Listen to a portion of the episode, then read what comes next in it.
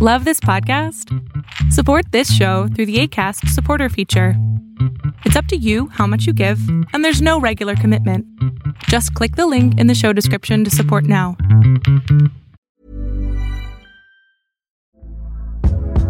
Hey there, it's Michele Norris. I'm host of a podcast called Your Mama's Kitchen. When I travel, I'm usually looking for a way to find a taste of home when I'm not at home. And one of the things I love to do when I am at home is entertain. And Airbnb allows me to do that. When I was in California recently, I rented a house that had a great kitchen. And when we were sitting around the table, we're all thinking, we're in someone else's house. Someone could be in all of our homes as well. If you have a home, but you're not always at home, you have an Airbnb. Your home might be worth more than you think. Find out how much at airbnb.com/slash host.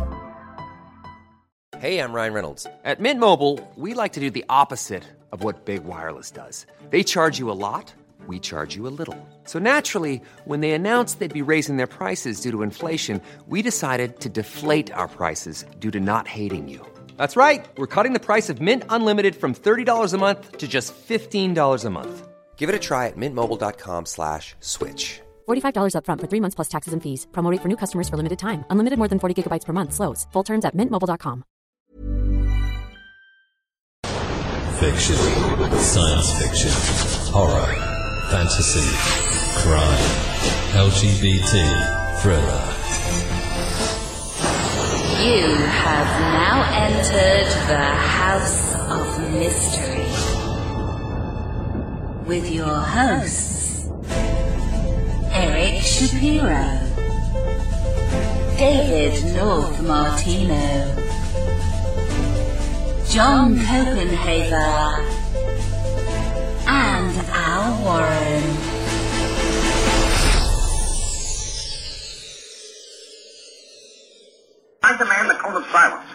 Welcome back into the House of Mystery, and I'm at the controls, Al Warren. Now, it's a full house today, but everybody is social distancing. Uh, we got uh, John uh, Cop- Copenhagen. I can't say your name anymore. hey Al. We got John, okay, and uh, I'm going to get our announcer to say it now. Like that's, that's who you like, the new, the new announcer, so she can do it. I, I Yeah, she says it. She says it nicely. Yeah. she does a good job. I, I can't. I don't know. I, she's only been on the radio 20 I, I can't say anything. I'm just, and then of course, uh, we've got, uh, making the drinks, the cocktails, the one with, that needs a new door carpet, uh, David Martino. That was disgusting. Present. You should be ashamed of yourself. I am. I'm absolutely ashamed. I'm going to put that all over the internet, you know. you can. I, that's right. Everyone's going to see that. Looks like a dog ate his front door. now. Oh boy. My God, it's embarrassing. It really is. Yeah. So you're going. It's You're going, terrible. to, you're, gonna- you're going to be doing the dishes next. Uh, now today we've got um, special guest. We've got a, a New York Times best-selling author, and she's got a newer book out. We're going to talk about that. We're going to talk a little bit about her work beforehand and all sorts of things. So, uh, Alma Katsu, thank you for being here. Thank you so much for having me. Oh, it's our pleasure. So you're awake now. Um, so you had, uh, uh, without get, well, you know, we don't have to get into the details too much, but you've had a, a history as uh, working for the CIA. I've had a history. Yeah, that's a great way to put it. Um, it was yeah over thirty years in the intelligence business, not only CIA but NSA too, which will probably make half your listeners turn off. Uh, oh right yeah, no, no, I'll, I'll, I'll get, I'll get double. I'll get 400 hate mails. You know, working for MK Ultra and all that sort of stuff. Um, we're paid. Uh, so, but you got into that. You did that for 30 years. So um, after you've left the agency, you've gotten into writing, and that, that's that's quite a change. And I noticed primarily you were writing more of a horror fiction style of writing. Um, what was that? What was that transition for you? Like, how did it go from CIA to horror fiction? Well, I'll tell you, it's even messier than that because um, part of the reason why I just had my first um, spy novel come out this year is because I only retired a few years ago. I'd actually been writing um, the other novels. I had five novels before Red Widow uh, while I was still working. I sold my first book at 50 uh, as, as I was starting to look at the end of the career. But, um, you know, it's really hard to write um, a, a, espionage novel while you're still in the business. And so, you know, I think that's part of the reason why I just sort of avoided it. But once I uh, retired, I was talking to my editor at Putnam, and she really encouraged me to go for it. It's something I'd always wanted to do, but wasn't quite sure actually that I could do it. so, um, well, well, what yeah. was it that you weren't sure of? Was it the actual writing skills itself, or was it just the storyline? Like, what was it that gave you hesitation? Well, you know, so there's it's a complicated relationship, I think, between writing about a profession when you're in the profession. And I'm sure it applies to a lot of professions. But in for intelligence in particular, you know, one of the things that, that never sat right with me and doesn't sit right with a lot of, of my friends in the business is, you know, sort of the way that we're portrayed. And as a writer, I understand why. It's, you know, because books have to have drama and they have to follow, you know, a certain arc that people sort of expect. And, you know, it can't be too fussy or or hard to follow or that sort of thing. But those are all sort of baked into the intelligence work you know, I tell people if you look at the typical scope of um, a spy novel, you know, it's usually a, a, lone hero, right? Oftentimes a brooder or an outsider or something who, you know, no one else can can do this. He's got to be the one that's going to take down the villain. And so, you know, they you're barreling through all of these twists and turns to get, you know, and then it's like a wrestling match at the end with between the you know the antagonist and the protagonist and he's like throwing the person up against the wall and taking the bomb and throwing it out the window and narrowly averting disaster. And in the real life we would call that an intelligence failure because you want to avoid getting to that you know sort of um, court of last resort so to speak you know or a situation where only one person can save the day. If you're if you do it right you know you're coming up with a plan that you know, you'll, people will never know there was, you know, some kind of horrible disaster that was that we averted.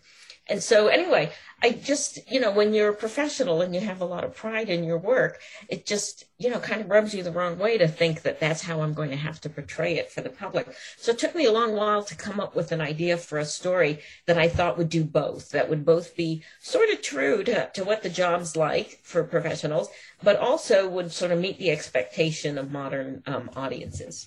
So you're you're telling me that the 30 years that you were in with with the intelligence agencies, um, you didn't look like Angelina Jolie running around with big heels.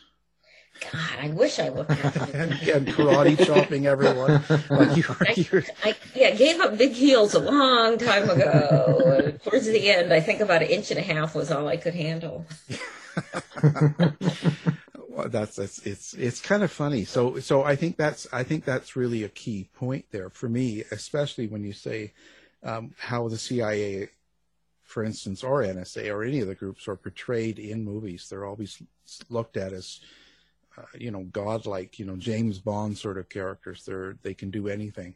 Um, so that's I guess there's there's quite an exaggeration. Do you think anybody out there kind of displays what uh, uh, the CIA agents really look like? Oh well, that's interesting. I mean, uh, you know, there's um, one of the things that happened with Red Widow is um, we actually did. You know, Fox picked it up for a TV series, so I was told to look at all of the, um, you know, more contemporary, you know, spy shows and stuff on TV, so I could tell producers what worked and what didn't work. Because I kind of avoided them uh, to a degree. I think in a lot of um, folks in the business you know, they either watch these types of things and they sort of, you know, just enjoy them for what it's worth or they avoid them. I was one of the avoiders. So there have been a few shows recently that have been pretty good. The Americans is excellent, by the way. And Joe Weisberg did a brilliant thing in setting it back in the 80s because that freed him up from worrying about, you know, getting on the wrong side of pre-publication review.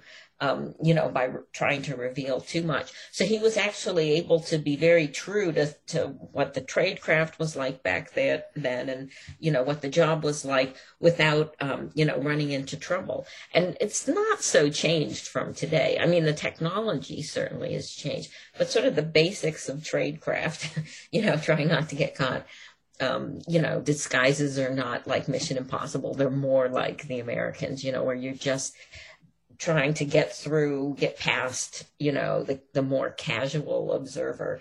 You know, you're, although that's changing a little bit with facial recognition technology and that sort of thing.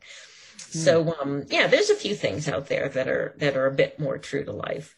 When you said what CIA officers look like, it kind of threw me for a minute because I used to joke around at the agency, you know, having grown up at NSA where they're all nerds and dweebs, um, that by comparison, they hire attractive people at CIA because, you know, you generally will tell attractive people more than you'll tell, you know, you'll trust them, you'll relax around them a little bit more than you will around um, unattractive people.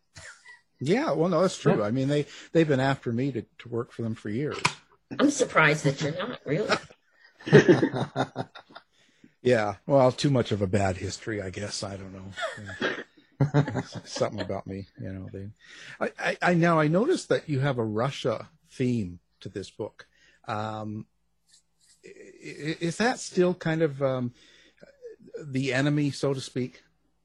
Well, I, you know, it might depend on who you ask. You know, America has a lot of adversaries out there. Um, yeah. And I'm not a I'm not a Russian expert, which surprises some people. My um, you know my career was divided up over two things. One, uh, and this will just put all of your listeners right to sleep. The last 12 years or so has been in emerging technologies, but before that, I did what's known as complex contingency operations.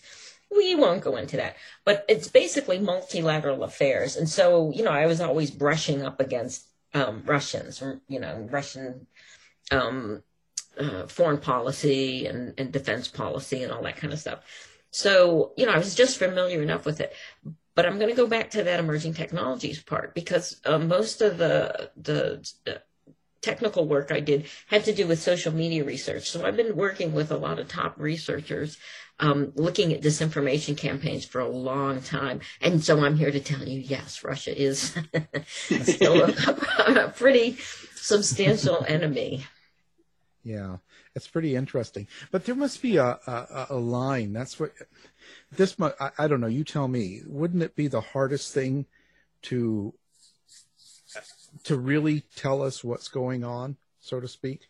I mean, because when you're writing a book like this, and you've got Russia involved, and you got, you know, CIA involved, you got all this stuff going on. Um, how how truthful can you be? I guess it depends on, um, you know, like all all tradecraft is a little sleight of hand, right? What you want to reveal and what you want to hide. And so if you're good, you can make the stuff you reveal like so distracting that people might not notice the things you're hiding. So, you know, I think what you're referring to are sources and methods. Those are the things that any intelligence agency protects the most, right? and if you're if you've been um, given access to them, like people with security clearances do, you know, you're not allowed to disclose any classified sources or methods. And those are the things that people think they want to learn. But um, I think, at least in my limited experience so far, I think they're happy enough uh, just sort of setting the scene and sort of providing um, glimpses into how it works. But, you know, spy novels, like any story, you know, they're really very character based. And I think if you provide, you know, a really satisfying character driven story, that's what most people are looking for with a little embellishment of, you know, what the, you know, little taste of what the trade crafts like. Or, you know, what I really try to provide is a lot of a bigger taste of what the culture is really like, what it's like to really do the job, as opposed to the technical parts of it. Did you have to get Oh, go ahead. Sorry. Did you have to get um, uh, Red Widow cleared by the CIA or NSA before you could have it published? By CIA, yes. Luckily, uh, a few years back, the agencies did a very humane thing where they decided that if you um if you're one of the oddballs like me who worked for more than one agency, you wouldn't have to have your work cleared by every single agency. You could turn it into one and they were supposed to look for the equities of the other agencies. Now, whether they do or not, I have no idea. CIA, uh, I, I handed it into CIA because obviously it's about CIA and it was up to them to look out for NSA equities. So it did go into the pre-publication office for review, and I'm really happy and amazed to say that they asked for no changes to the manuscript. And in my experience, this is like how tightly they restrict things. It swings back and forth on a pendulum. Like sometimes they're they're crazy. Like they won't let you use terms that are in very very wide use, you know, popular usage. And other times, like now, that they seem to have a more realistic outlook on what they I guess maybe because so many books now, nonfiction books, have been put out by uh, former agency employees and, and other folks from elsewhere in the intelligence community too, that there's just so much more uh, knowledge out there right now. I'm right now I'm reading a book called Damascus Station, which was written by a CIA analyst, Dave McCloskey, and it's coming out in October, I think. And he was a Syrian analyst, and I am amazed at what they let him put in the book. yeah. You know, one of the things that I really loved about um, Red Widow was that you made women really central to the story. I mean, your protagonists, I guess you have two of them, are really, you know, the drivers of the story. Was that a conscious choice on your part, or, um, I mean, I haven't read much of, of that in spy fiction before, so I'm just curious about those choices. Yeah, absolutely. That was one of the things that I'd always found a little dissatisfying about a mm-hmm. lot of spy fiction um, because even though there certainly are men in the business, there's a lot of women too. I mean, I can't give you exact numbers, but in my experience, we're about half. Um, and half in everything, you know, case officers, technical officers, managers. And, you know, there's been, I've worked with a lot of really, really competent, fine, outstanding women in every field. And yet we weren't seeing ourselves being represented in in the popular culture so much. It seemed very male centered, and while that's not bad, I you know I just thought it was owed to women to see ourselves being represented um, accurately in something. And I have to say, the response I, I really didn't expect this kind of response. I thought it would be very dismissed as you know not not real spy fiction because it wasn't doing the things that you know a James um, uh, James Bond or a, a, Jason Bourne, you know, Ted Cruz's favorite CIA agent. Um, I can't believe he said that today. we live in a but weird that kind of goes to the yeah. point, right? And yeah. when people think of intelligence professional, that's what they think of. I'm sorry to tell you, that actually is not what goes on in the intelligence business. You mean they all don't look like Jason Bourne? Right. They're not all superhuman assassins who do parkour. I mean, oh. you know, it's just, honestly, well, was that the best really, could do? Yeah, I'm disappointed. I thought, well, somebody's got to make the coffee in the office, right? So there's a lot of that going on. I had to laugh about it. I was going through the book, you know, after it was put to bed and, you know, and how much coffee drinking there is, but it's true. And, and part of the reason is it's one of the few excuses you have to get up and get away from your desk and take a break. Yeah, it's really a covert operation getting coffee. Um, hey, so so who who is Lyndsey Duncan, for instance? Like who who is that? Well, you know, she that character is sort of based on, you know, a, a type of officer that I was seeing, you know, especially as I was getting towards retirement age, and um, you know, and I'd spent a year too as a recruiter for the agency. And you just see these young women who come in who are extremely bright and their heart's in the right place and they're very patriotic and they just want to do the best job they can.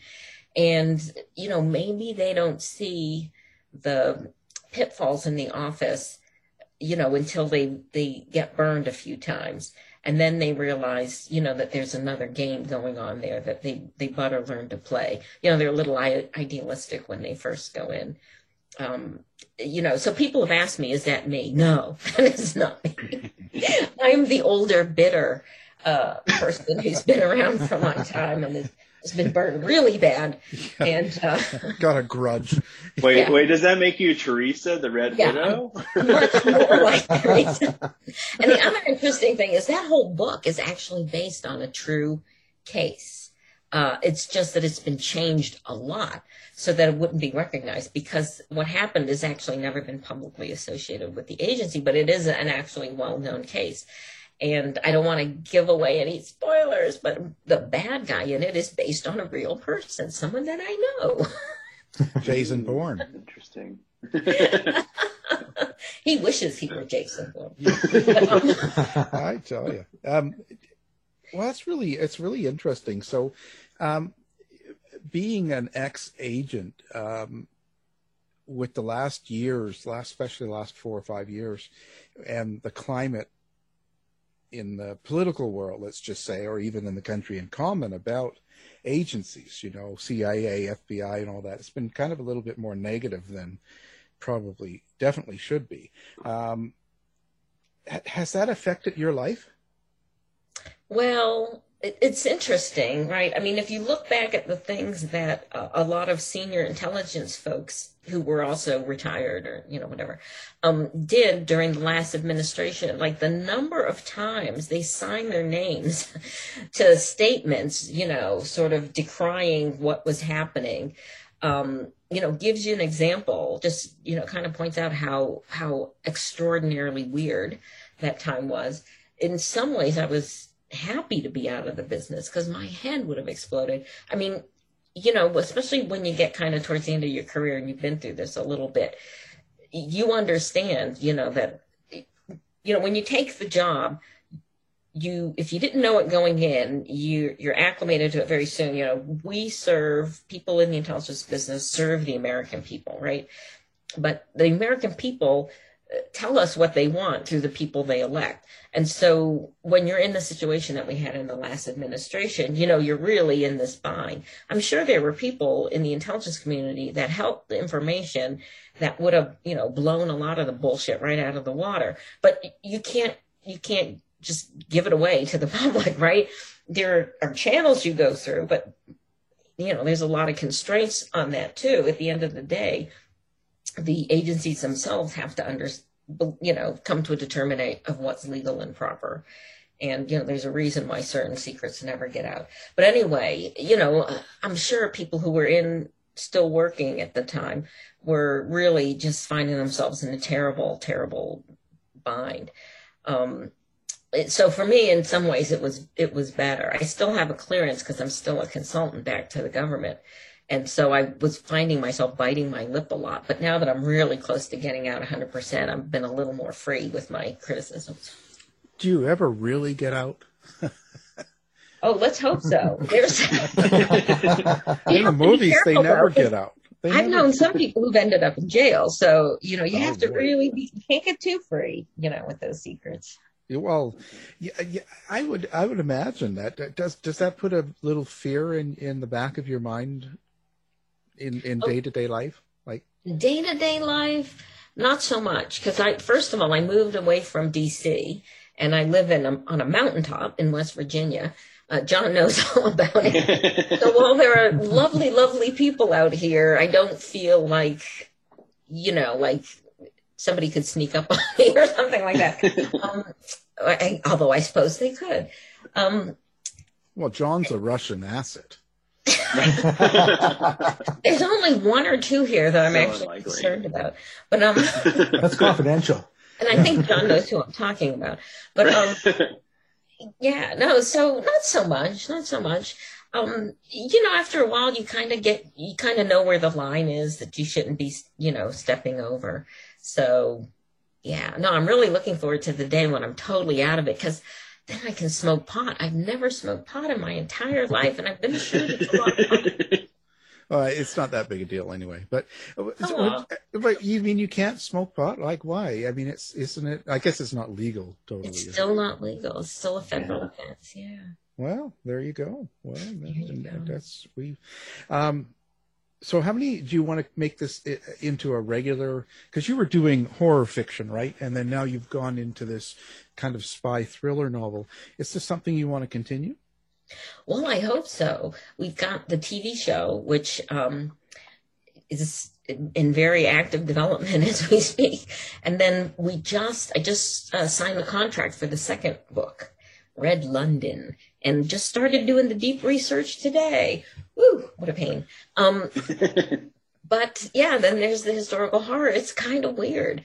Uh, I'm not exactly sure what's going to happen. The next book that uh, uh, will be published with my name on it will be historical horror, and it's The Fervor, and it has to do with the Japanese internment uh, during World War II, which is kind of uh, kind of personal for me because my husband's family was interned, and a lot of my friends' families were interned, and so I know a lot about it.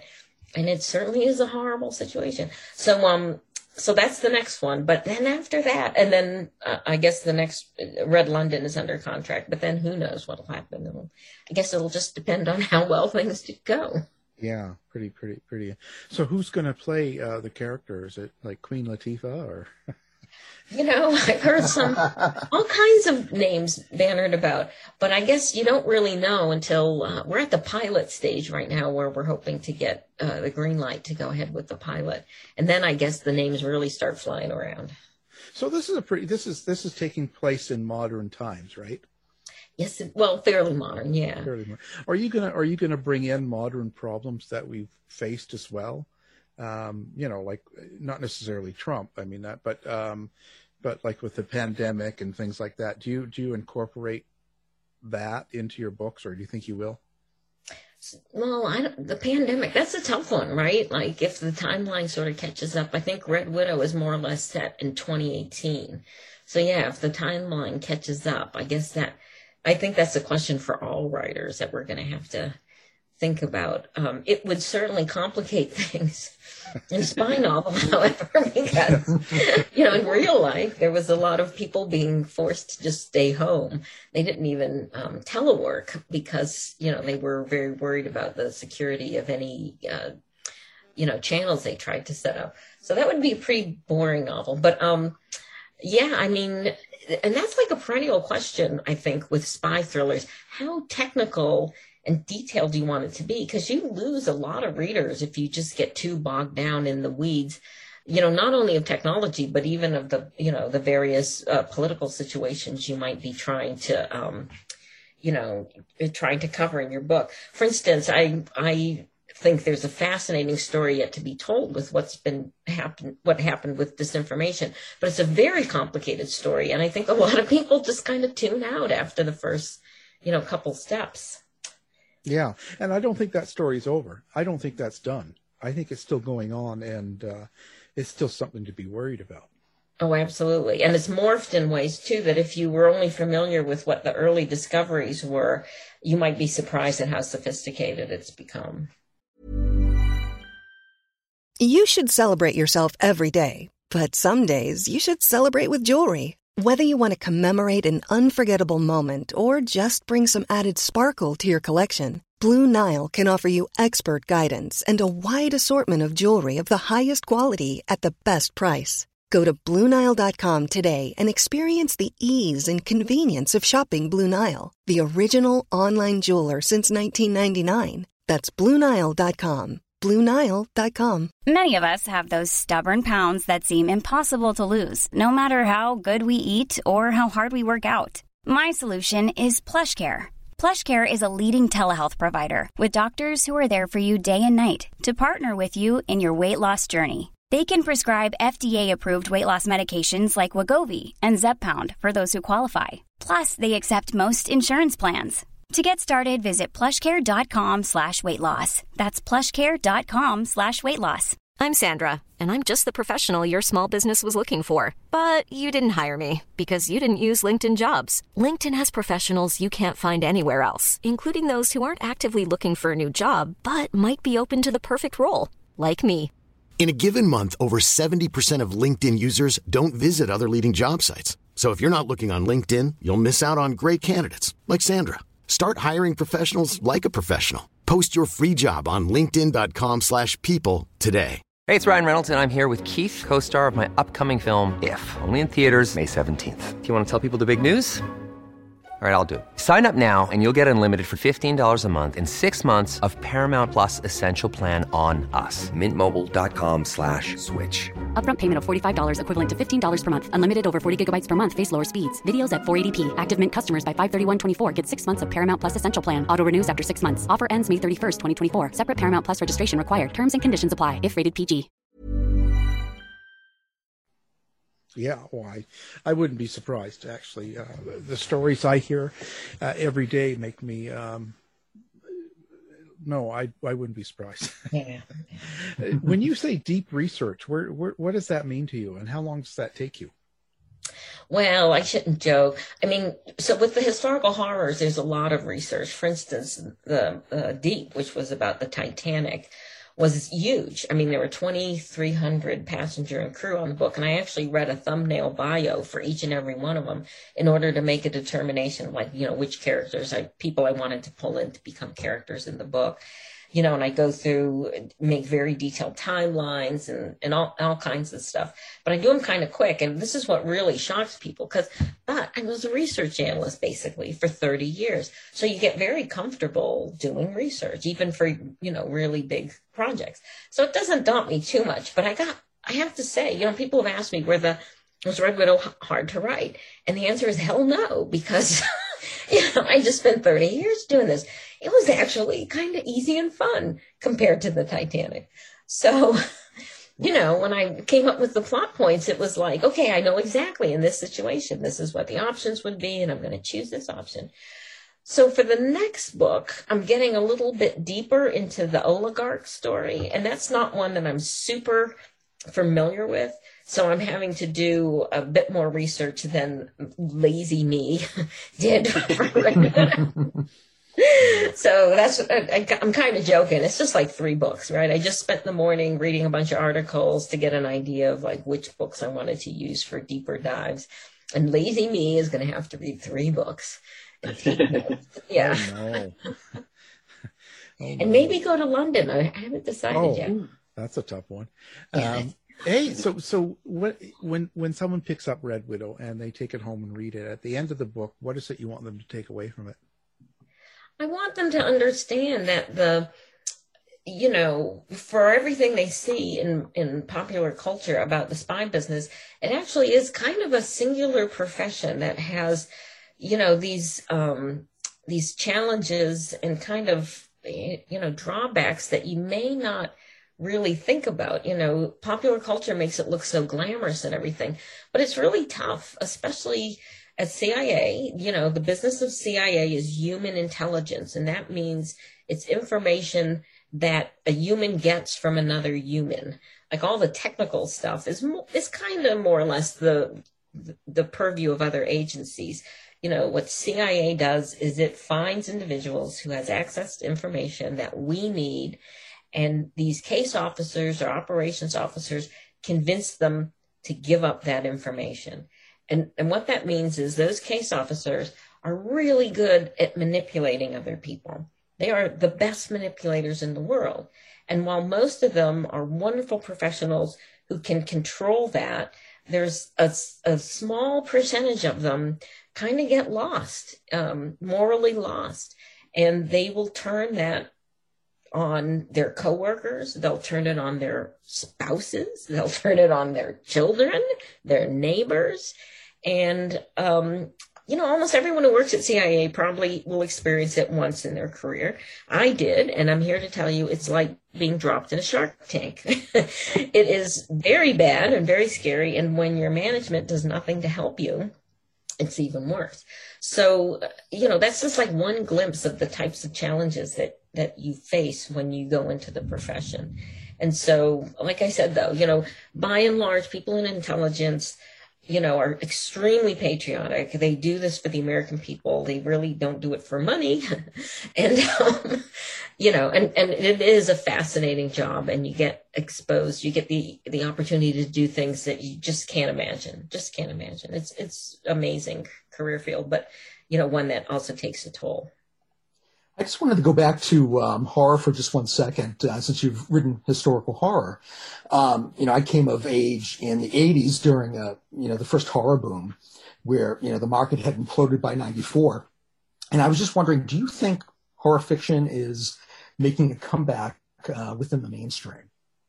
Oh, I definitely do. I think we're starting to kind of enter a new golden age of horror. And part of that is because what people perceive of it, of as horror has sort of broadened. There's a mm-hmm. lot of what we call horror adjacent now, where you're getting stories that are, um, you know, they kind of sometimes straddle psychological suspense you know, and have those horror elements. If you talk to the Horror Writers Association, they say that horror isn't a genre, it's a feeling. So mm-hmm. any story that can kind of conjure up, make you have those feelings of dread, um, you know, could technically classify as horror. So, you know, you get, you know, these uh, serial killer stories and all that kind of stuff.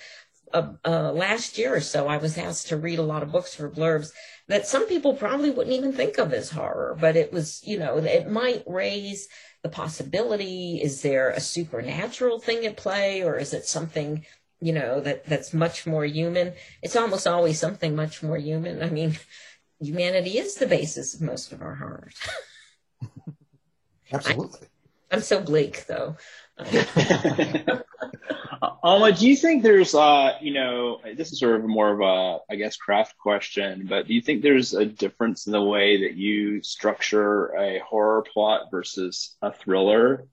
Did you find a difference in your process or, or not? Did you feel they're sort of similar? I think some people would tell you that I don't write thrillers because most people think of thrillers as having more of a breakneck pace, right? People just can't oh. can't turn those pages fast enough, and I just, for the life of me, I just can't seem to do that. I'm much more of a slow boil person, and I'll read some reviews, and people, some folks are just disgusted. You know, this was the slow boil. kind of hard to build suspense if you don't, you know, turn right yeah. So, um, but there's some horror writers that write great thrillers. Uh, Christopher Golden, his books are definitely thrillers and they're definitely horror. Hmm. How do you find your yeah. voice then when you write? I'm sorry. I'm, I'm sorry. What was the question? Oh, breakup. I was just going to say, how do you find your own voice when you write the story? Isn't that, I mean, that's, sometimes I, you know, I, and a lot of writers probably feel this way. We go along all smug and happy and we think, I got a good voice. And then you read something that just makes you realize, oh crap, you know, I could do a lot better than this. Um, so, whoops, sorry. Oh. Damn technology. Um, so, you know, I try to have it really come from the characters. I really do try to write character driven fiction. But um, I mean, I notice it too in some of my my books. The voice might become a little um, redundant. It, it, for the historical ones, it probably has to do with the historical aspects, though. You know that I try to make it a little more formal because generally in the periods that I've written in so far, uh, you know. when people express themselves, it did tend to be a little bit more formal than than maybe how we express ourselves today. Yeah. It's so it's interesting. How do you how did you pick like the Japanese internment, and and what makes you choose a subject to actually uh, go into a book? Well, part of it comes down to discussions with the publisher. You know, after The Hunger, which is uh, a reimagining of the story of the Donner Party, which is just a fascinating story. But, you know, we were very lucky that book did very, very well. And so um, then the question was, okay, what big disaster are you going to write about next? and that really, that hadn't been my intention. Um, so, you know, when you start, you know, flailing around looking at disasters, oh, that one's not big enough, or, you know, this one's in the wrong part of the world, because, you know, it has to be things that you think readers will want to read about.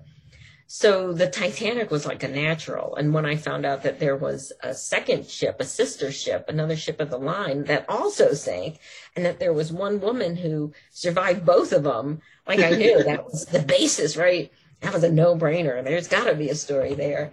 But for the next one, it, it, this is, you know, some people might not like hearing this, but it, it kind of happened because um, you know, publishers were saying that books that were too historical, you know, were losing audience, and that uh, the most popular books were either, you know, like the 20th century or the 20th century.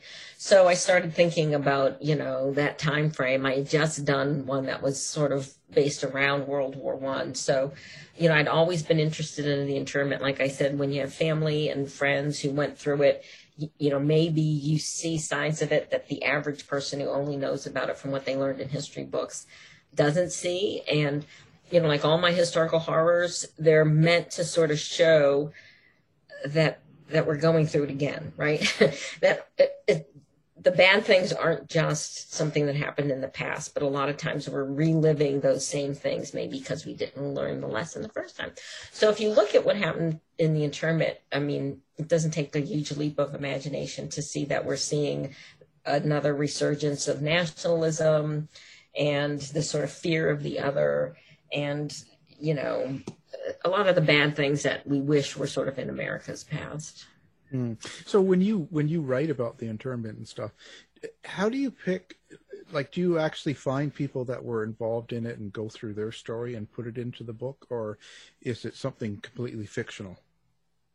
Well, um, one thing I learned, or uh, that's evolved over time, you know, like with the Hunger, and the Donner Party, it, I stayed very close to the history. So the vast majority of the characters were actual people in the wagon party. And then when I was doing the deep, um, I kind of realized that, um, you know, I felt a little bad for putting some of those real people uh, through some of the things that you just need to have in order to create conflict and, you know, to set up the story that you want in fiction. So now for uh, the fervor, um, I, I think there's one or two real life characters. All the rest of it, it's it's a completely the story's been completely fictionalized. Um, and it, I just feel more comfortable with that now. It'll be interesting to see how readers uh, react to it. But you know, all of the underlying stuff is, you know, is taken from history. History. It's taken from stories that I heard from family members, from things that I've read. One, I really lucked into something. One of my neighbors, her family had all been interned at Minidoka in um, Idaho, and they kept everything. So she had this treasure trove of documentation, you know, yearbooks from the school, and I'm using air quotes here, at, at Minidoka, and mimeos of, you know, the in, the internal newspaper that they, you know, all kinds of stuff that you just couldn't get your hands on. Um, that she lent to me while I was doing the research for the book. That was uh, pretty lucky then. Very lucky, and I hated to give them back to her. well, move away. Can, she'll she'll never find you. you we did move away, but change your name, right? Yeah, I know. I mean, Hopefully I mean, is that even your real name? Yeah, it is. I would have made up a much easier name um, spell and pronounce. Well, uh, yeah, you know. Uh, so when when things are going on like in the world that have been going on, um, does it do you think it seeps into your writing when you when you get into horror and even the red widow and stuff uh, you know with the pandemic and black lives matters and trump and all the unrest the last four or five years does that kind of um, seep into your writing? Do you think you get a little bit darker with it? You know I, I think that's inevitable. It was interesting in the hunger that was written during the 2016 presidential um, campaign. And uh, you know, after I'd handed it in, my editor said, you know, people here in the house who've been reading it have said that, you know, they just see these like little wisps of what's going on. And I felt bad about it at first. You know, you don't want to project into a historical event. But then when I did research about like what were the biggest um, issues of the time, you know, that's where I found that mirroring, mirroring, that's a hard word to say.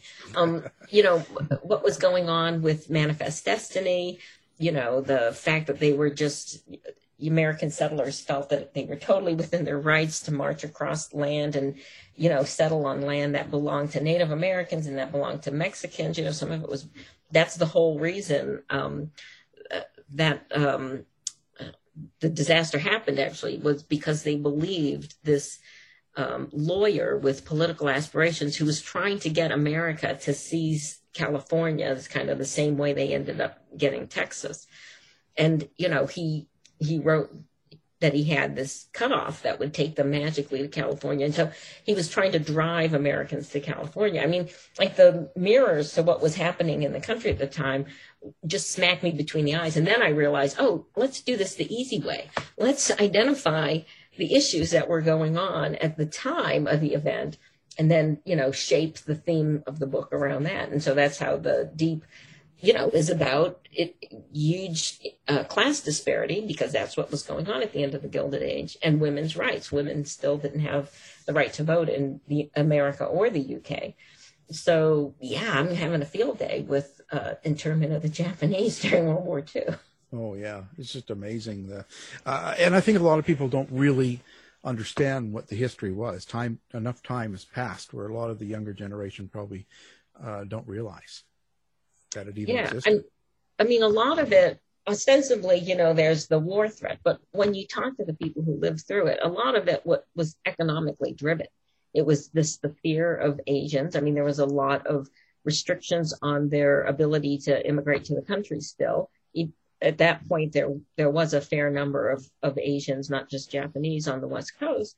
But there was this economic thing. You know, a lot of people I know lost everything lost farms, lost land, houses that are worth a lot of money today, uh, lost entire businesses, had, you know, left belongings with neighbors and the neighbors turned around and sold it. Um, you know, and reparations, they, the, there were reparations, I forget if that was in the 70s or the 80s, but it was a drop in the bucket compared to what was actually taken away from these people who were American citizens. I mean, not all of them, they were first generation, but a lot of them were American citizens. Yeah, yeah, it's pretty pretty depressing, you know. Um, well, let's talk. Uh, you have a website or a place that people can come find you. Yes, it's my name, almakatsubooks.com, uh, because I lost oh, almakatsu.com. oh, the the real Almakatsu got that. Yeah, the real Almakatsu. She still has that website. Why don't you take her out? Just call, make a phone call. Isn't that like you know? Can't you just dial a number and say, hey, you know, take that person? You cannot just get your domain back. I'm finding that's trickier than you might think. Yeah. Well, you know people. Come on. Come on. Yeah, they don't know who they messed with when they yeah, started. That's, that's right. I'm just get on them. You know. Well, of course, we'll have that up on our website as well, and uh, you know, so anybody that has something they want to say or um, if they want to send you some secret information, they can. you know, stuff like that. And man, you're going to get me in trouble. Oh, that's what I'm here for. That's what I do. That's what I do best. You know. It, you know, it's funny because uh, you know, working in the in in a intelligence agency for a long time, you must see a lot of negativity. You know, people that do a lot of bad things or hear about it uh, does that change? Did that change how you are with people? Do you trust people, or are you scared of them? Like, what? It, does it does it change you? I'm scared of them, probably because I live in America. Um, and I'll explain that. So because you have a gun. no, no. Uh, maybe I shouldn't say that. No. Uh, living here in West Virginia, I might be the only person here without a gun. Um, no, me too. Me too. Okay. yeah, we live in this interesting pocket on a hill in a couple hills in West Virginia. But um, no, when I said before that I work complex contingency operations, that means for a long time in my portfolio, it also included genocides and atrocities.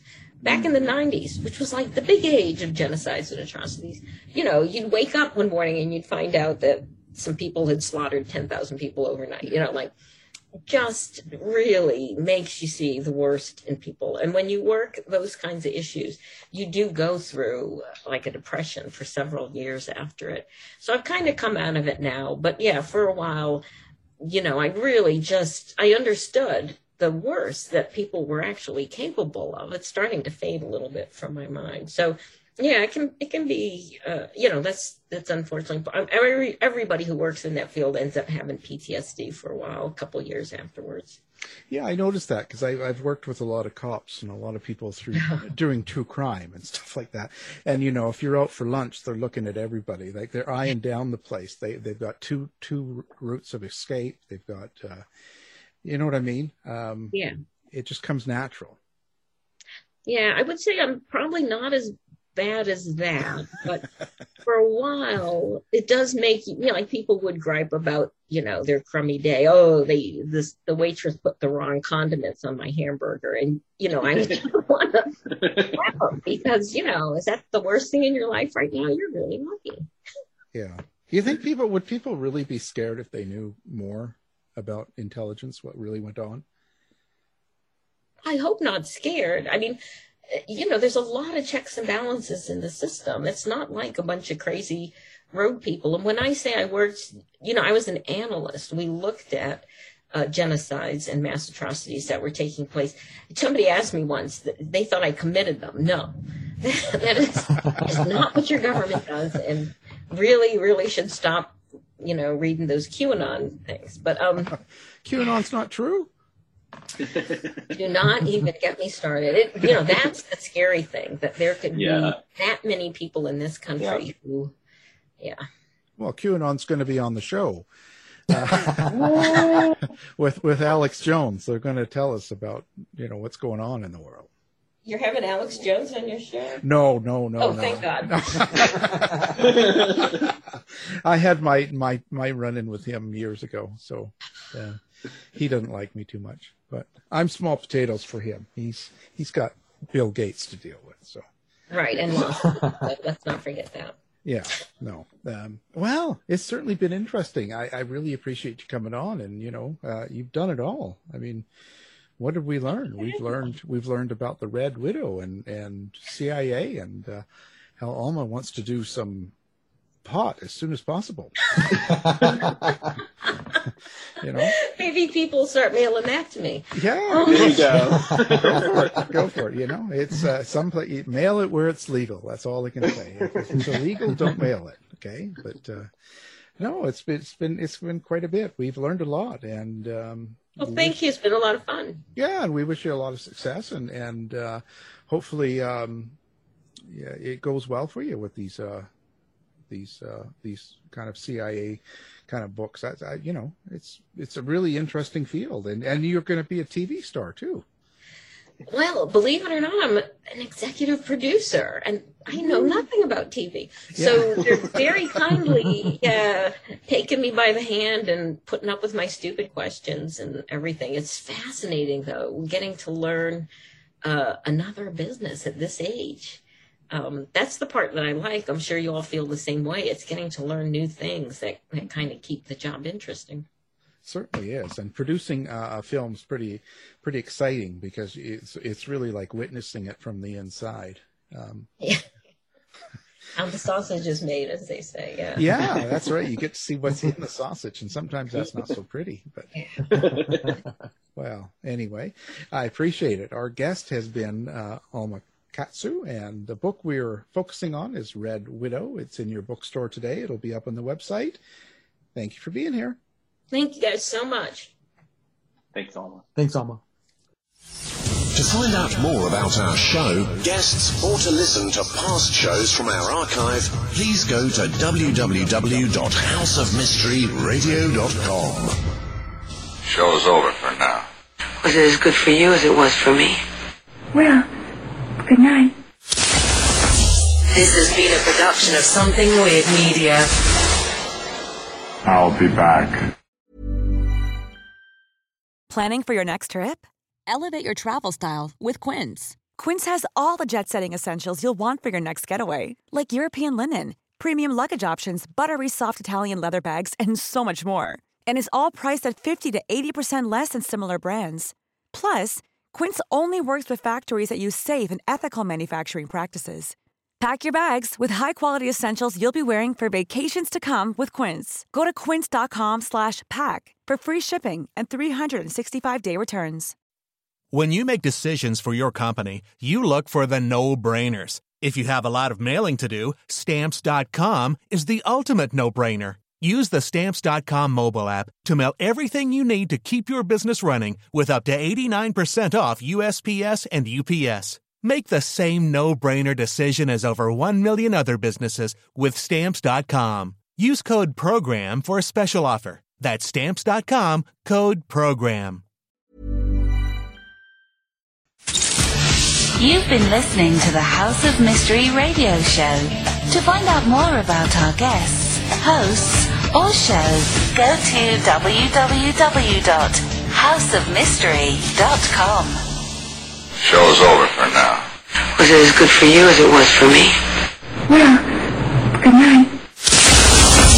This has been a production of Something Weird Media. I'll be back.